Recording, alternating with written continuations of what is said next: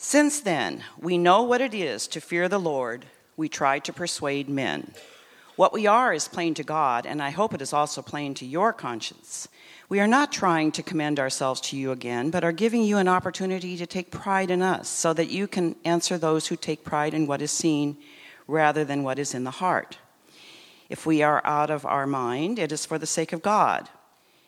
If we are in our right mind, it is for you. For Christ's love compels us, because we are convinced that one died for all, and therefore all died. And he died for all, that those who live should no longer live for themselves, but for him who died for them and was raised again. So from now on, we regard no one from a worldly point of view. Though we once regarded Christ in this way, we do so no longer. Therefore, if anyone is in Christ, he is a new creation. The old has gone, the new has come. All this is from God, who reconciled us to himself through Christ and gave us the ministry of reconciliation. That God was reconciling the world to himself in Christ, not counting men's sins against them, and he has committed to us the message of reconciliation. We are therefore God's and Christ's ambassadors, as though God were making his appeal through us. We implore you, on Christ's behalf, be reconciled to God. God made him who had no sin to be sin for us, so that in him we might become the righteousness of God. This is the word of the Lord.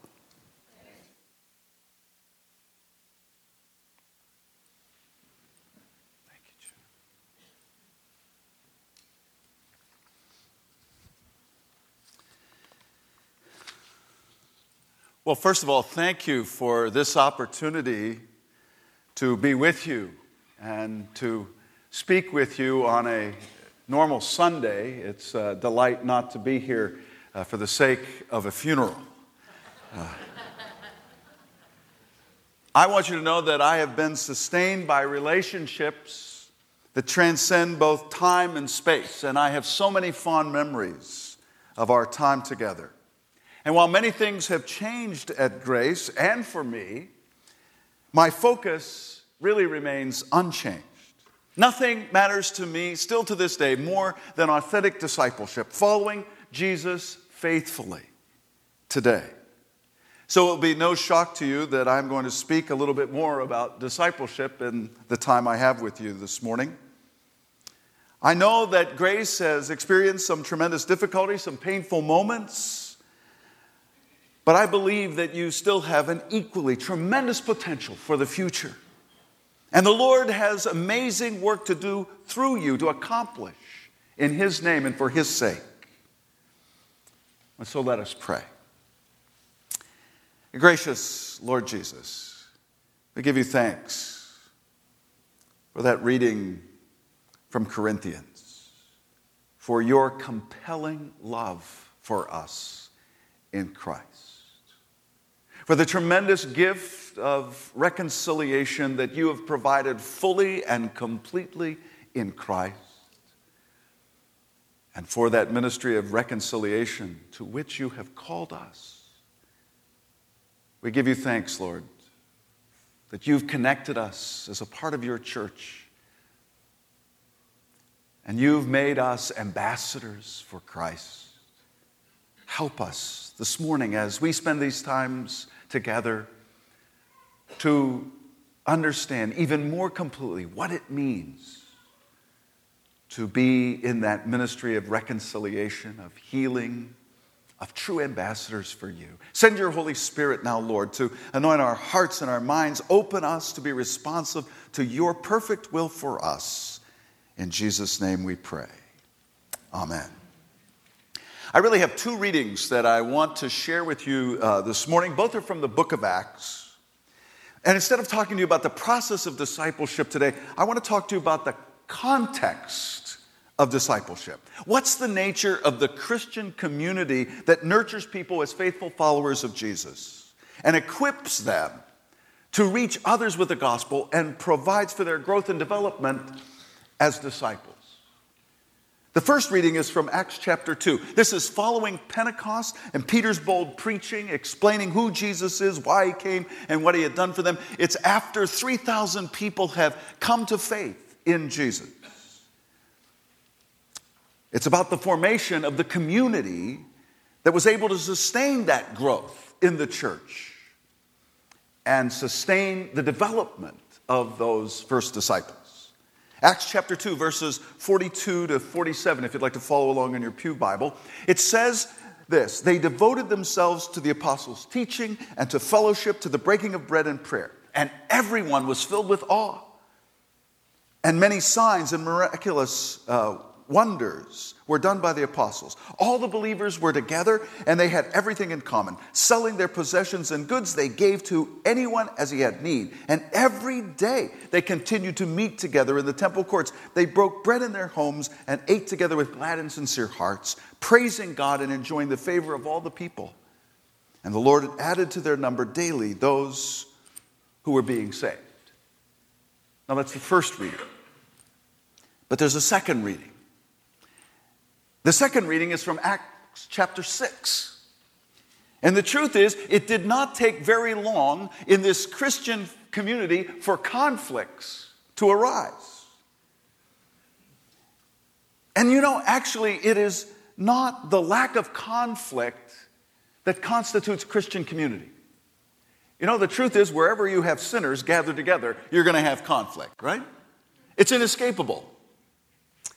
The question is how do we handle conflict? That's what makes us Christian and unique from the rest of the world. Acts chapter 6, verses 1 through 7. In those days, when the number of disciples was increasing, the Grecian Jews among them complained against the Hebraic Jews because the widows were being overlooked in the daily distribution of food. So the 12 gathered all the disciples together and said, It would not be right for us to neglect the ministry of the Word of God in order to wait on tables. Brothers, choose seven men from among you who are known to be full of the Spirit and wisdom. And we will turn this responsibility over to them and give our attention to prayer and the ministry of the Word. And this proposal pleased the whole group. They chose Stephen, a man full of faith and of the Holy Spirit, Philip, Procorus, Nicanor, Timon, Parmenius, Nicholas of Antioch, a convert to Judaism. They presented these men to the disciples who prayed and laid their hands on them so that the word of God spread. And the number of disciples in Jerusalem increased rapidly. And a large number of priests became obedient to the faith. I put these two together because I want you to think with me about this very important understanding how we minister to one another within our community of faith has a direct effect on how we do ministry in the larger community. How we treat one another in the church directly affects how we treat those people beyond the church. Our witness within the church is our witness to the world about the difference Jesus is making in our lives. You can't separate these two. They're not two different things. In Christ, they are one and the same thing. And, folks, the world is watching us. The world is watching. So, how are we doing? You know, unfortunately, what I see is that often there's a great divide rather than consistency in our behaviors. I'm reminded of the story I heard some time ago about a small Kentucky town in which there were two churches and one whiskey distillery. And the members of the church always complained that the whiskey distillery had given their little community such a bad reputation, and they had encouraged the owner of the whiskey distillery to move it to the far edge of town, and he absolutely refused. He was also an atheist, and uh, didn't get along very well with the rest of the Christian folks in the community. And, and so the uh, members of the two churches decided to take measures into their own hands. And so they decided to have a prayer meeting and pray for God to act and get this whiskey distillery owner to move his distillery outside of town. And so they came together and prayed. And while they were praying, there was a huge thunderstorm. And uh, As you might imagine, lightning struck the whiskey distillery and burned it to the ground. Well, you can imagine that the marquees of both churches the next day uh, had the same title The Power of Prayer. Uh, and it wasn't long before the whiskey distillery owner had contacted his insurance company, and the insurance company said, You know, I'm sorry, but um, your policy excludes acts of God, and this is considered an act of God, so uh, there's no reimbursement for your whiskey distillery. Upon which the owner of the distillery sued both churches for conspiring with God to destroy his distillery. And the members of both other churches said, Well, that's terrible. We never did any such thing. And the trial judge who was dealing with this case said, I find this case very perplexing. He said, We have a situation where the plaintiff, an atheist, is professing his belief in the power of God and prayer. And the defendants, the church members, are denying the power of prayer.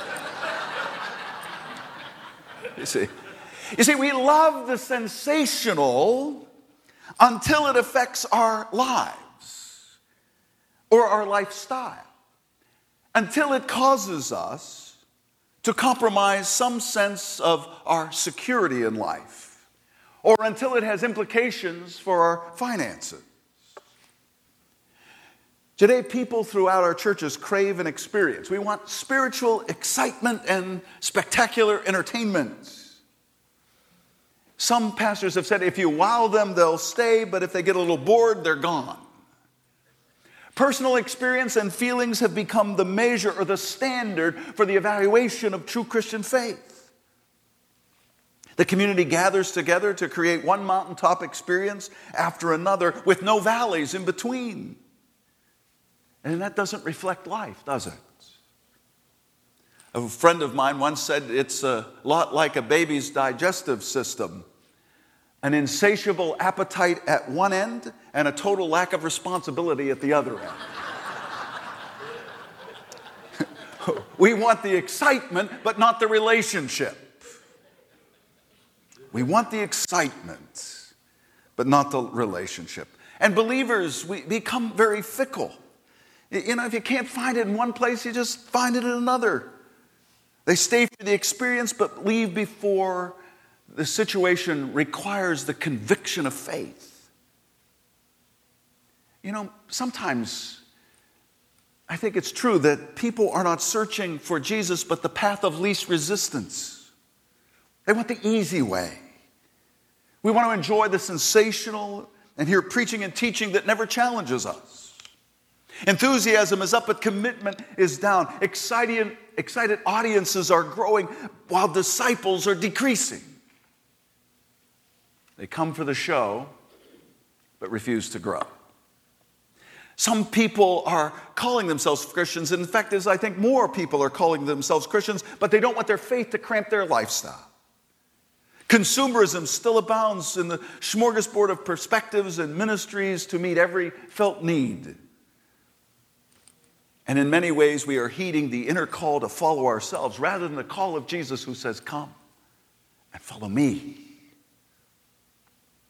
Following the path of least resistance makes us like a meandering stream. And the people of God then never learn what Christ's disciples learned perseverance and persistence. You see, but that's not the nature of the church. We read that's described for us in the book of Acts, is it? The disciples knew that following Jesus was never the easy way, but it was the only life giving path. These disciples had been through many struggles as they followed Jesus. They were the first community of believers. They knew what was necessary to live in community with Christ. And following Pentecost, Jesus turned over to those he had trained the leadership for his entire church and they were ready. Look at those ingredients. There's seven quick ingredients that I want to point out in that first reading from Acts chapter 2. First of all, as the disciples devoted themselves to the teaching of Jesus, so now in the church, the church devoted itself to the teaching of the apostles. Secondly, as the disciples shared fellowship with Jesus and one another, they led the church to do the same thing. And the fellowship focused on sharing meals together and praying together. Among this community of faith, they expected Jesus to act. And he did in powerful and amazing ways. Fourth, the Christian community cared for one another. They loved one another. What does Jesus say to his disciples? The world will you know you are my disciples. Why? Because of the love you have for one another. They loved one another so much they were willing to give up their own possessions as a way of caring for one another. They shared everything, it says. Every care, every concern, every joy, every sorrow, they shared together. That was the nature of the church. And I've got news for you. They didn't do it once a week. Look at that text. How often did they come together? Daily. Every day they were together. Every day. We have so compartmentalized our lives and the life of the church that we believe if you just show up once a week, that's all it takes. And often in our culture, we're lucky if people come once a week. Often it's once a month. Once a month. How can the world look in on this kind of inconsistency and see the nature of the kind and quality of love that we are to have for one another? If you only show up once a month, you're not going to know what's going on in the lives of the rest of the body of Christ around you. It's impossible. But that's the kind of love the church in the book of Acts had for one another.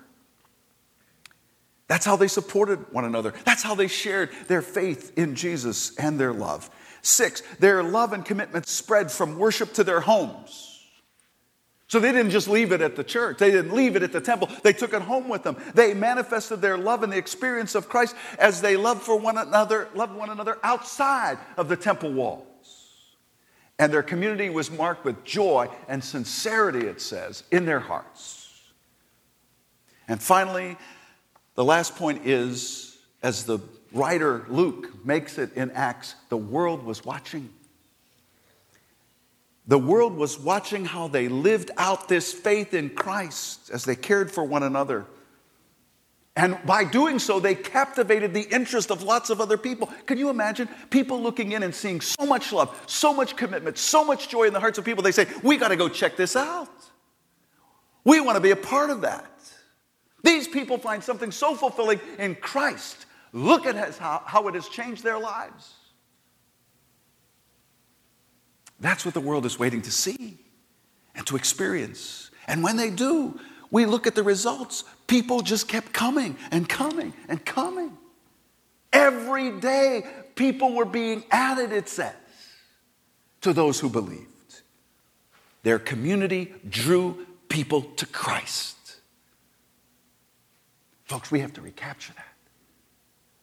We have to recapture that. We can't just talk about people going off and doing their own thing as disciples of Jesus and think that what we do as a community doesn't really make any difference. Nothing could be further from the truth.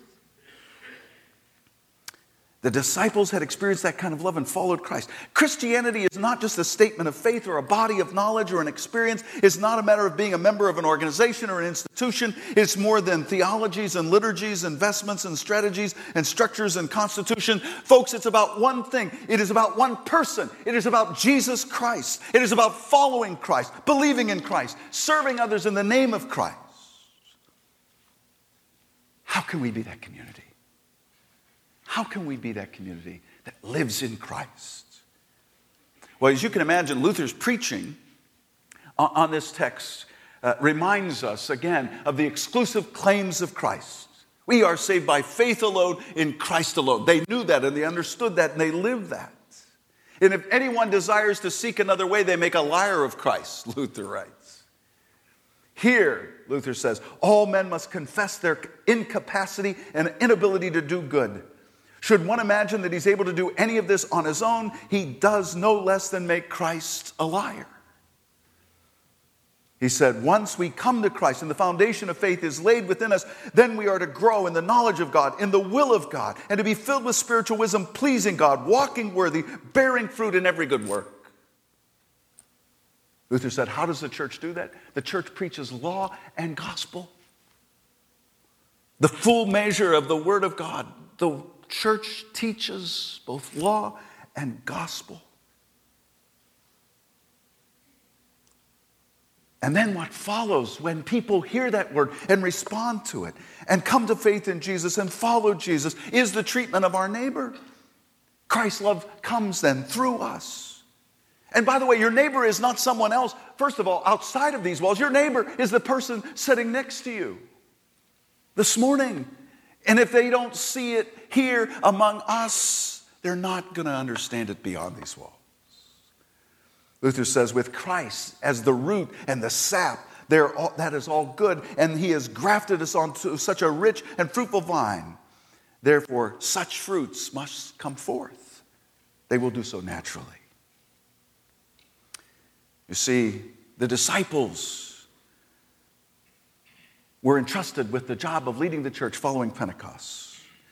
And they knew that Jesus wasn't out there offering them sensational experiences or material abundance or a new set of laws. He didn't offer them a superior theology or an innovative organization or a more integrated institution, a less complex worldview, and a more pleasing way. Jesus offered his disciples only one thing it's what he offers you today Himself. Jesus offers you Him because He is the gospel. When he says, Come and follow me, that invitation is for you and for me. He is the singular object of our faith. He is eternal life. There's no life apart from him. He is all there is. In him, the whole world holds together. That's the content of our faith. That's the source of our salvation. The one who claims to be and is the way, the truth, and the life. By following Jesus, we grow in faith, are involved in ministry, offering care and consolation to our neighbor. Following Jesus is what transforms our life. It is following Jesus that becomes our witness. And It is in following Jesus that we lead others to hear both law and gospel, believe in Him, come to faith, and respond obediently to that same invitation. This is how we are truly mission driven in the North American Lutheran Church to fulfill this great commission by making disciples of all nations. The gospel we proclaim is indeed completely Christ centered. And the faithful transmission of that message through word and sacrament ministry is our legacy and our heritage that has been passed on to us, not simply for us to embrace, but to share boldly.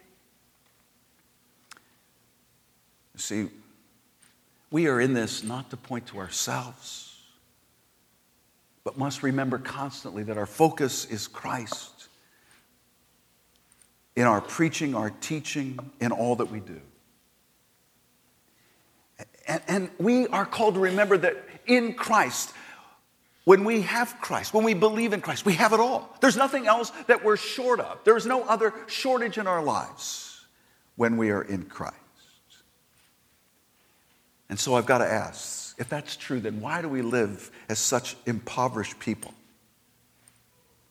Why do we live as those who are still longing for something else, something more, jealous of what we see others have out there in the world or what the secular culture can offer us? Instead of living, we are people who already have a great abundance, the greatest abundance the world has ever known in God's grace. We live as those who are victims of scarcity as if we don't have enough, as though we've been shortchanged, that somehow God owes us more, or that the culture owes us more, or the world owes us more. And so we get easily stuck in the place and we keep saying to ourselves, you know, this has been a tough journey. We're still just a persecuted remnant. Isn't it awful? Instead of lives overflowing with thanksgiving, we live in fear. Instead of trusting, we live in doubt. Church, hear me in this. You and I cannot proclaim what we have not claimed ourselves in Christ. You've got to claim it first before you can proclaim it to the rest of the world. We must lay claim to the fact that we have it all in Christ. We're not those who are starving. We are those at the banquet, the feast, if you will. We are those who have abandoned the values of the world. We are those who have, been, who have resolved that we can't be a part of a church body that compromises the gospel for the sake of accommodating the world. That would only make us as spiritually malnourished as they are. Instead, we live as those whose only mission is to lead those who are spiritually starving to the only food, the bread of life, Jesus Christ. And now the truth is, every community of believers is bound to have problems and conflicts, including this one. The question is, how do we handle those problems? If you turn with me to that second reading from the book of Acts, chapter 6, I, I want to point out a couple things here uh, in this text. Notice there are two different groups. And I want to point out there are always different groups in the church, aren't there? Always. Oh, there was in the beginning, there is now, and will be forever. Amen. Right? Uh, two different groups in the church here. Uh, and uh, just take a look at it for a moment. They have two different backgrounds. You know, here at Grace, there was once a time when we just talked about the differences being whether you're Swedish or Norwegian or Danish, right, or Finnish. Uh, you know, uh, uh, we. Um, uh, we looked at differences simply in those terms. Well, this wasn't much different. People who come from different places have different perspectives, don't they? There are even some Germans here, aren't there? Amazing. Who would have thought that such diverse groups could come together? um, but people who come together have different perspectives and they have different needs. They have different needs. And, and here, the, the two groups come together and say, We've got a problem. There is an inequity here. There's an inequity. Someone has been slighted in the daily distribution of food. We've got this group of widows on one hand that aren't getting what they should rightfully be getting. And so I want to make the first point. If you look at this text, you have to understand that we have to learn to listen to each other. Because that's what they did. They listened to each other. You know, I was talking to one of our uh, folks uh, from now my new home congregation who uh, sent a group over to Joplin, Missouri after the uh, terrible uh, tornado there. And uh, he was busy delivering furniture, and he went into this person's home and he said, you know, I delivered the furniture, and this lady wanted to tell me her story. He said, I've got a truckload of furniture. He said, she was my first delivery. And he said, but she wanted to talk to tell her story. And he said, Suddenly the Holy Spirit spoke to me. The furniture was not as important as my giving her the time she needed to have someone hear her story. And he said, he said it was terrible. He said, I kept going like this to my watch, thinking, how many more deliveries do I have to do and how long is that going to take? And he said, I finally had to put my hand over top of my watch and say, it doesn't matter. This is what God has called me to do. He has called me to listen to this woman's story. You know where that begins? Right here in our midst, right here among us. We have to learn to listen to one another. That's so very important. You see, one of the pitfalls that we run into is that when people say, hey, there's been some inequity, you know the first thing we think? And I must confess, there have been moments when I've thought this. Here we go, we got another troublemaker in our midst. Another troublemaker. I got to sit here and listen to this, and uh, I know they just want to make trouble. Yeah, the, the disciples could have said that, couldn't they? Here are people trying to stir up some problems in our midst. They didn't, they listened. They listened. They didn't say, you know, you folks are being selfish. The only thing we need to be concerned about is the rest of the mission out here to the rest of the world. You folks are being selfish. You're distracting us from our true mission. That's why I said to you what I said at the beginning. There is no difference between the internal mission and the external mission. In fact, if we don't do a good job internally, no one's going to pay much attention to us externally. And this is our witness as we come together. Our witness to the world begins here in this community. The second thing the church did was to mobilize people to address the issues. Now, notice, please, that the apostles didn't say, okay, forget prayer, forget the word of God, we're just going to go wait on tables. That's not what they said. They didn't say, okay, this is our new mission. We're just going to do this over here. No, they didn't do that either. But they did mobilize other people. They did empower other people to come up with a solution. And that's so very important. God has given great spiritual gifts across this church and across this community to take care of all kinds of needs. It does not depend on your pastor or your program staff or other pastors who are here. It does not depend just on the church council or the board of elders or deacons. God has blessed every one of you with spiritual gifts for the sake of building up and strengthening his body, the church. You all have those gifts. The key is how do we bring them to bear on the stuff that's important for the church, both internally and externally? Mobilize people to address the issues. The apostles understood clearly they couldn't do it all. And they could not afford to neglect the legitimate needs of others within the community. They didn't sacrifice the mission in order to care for those needs.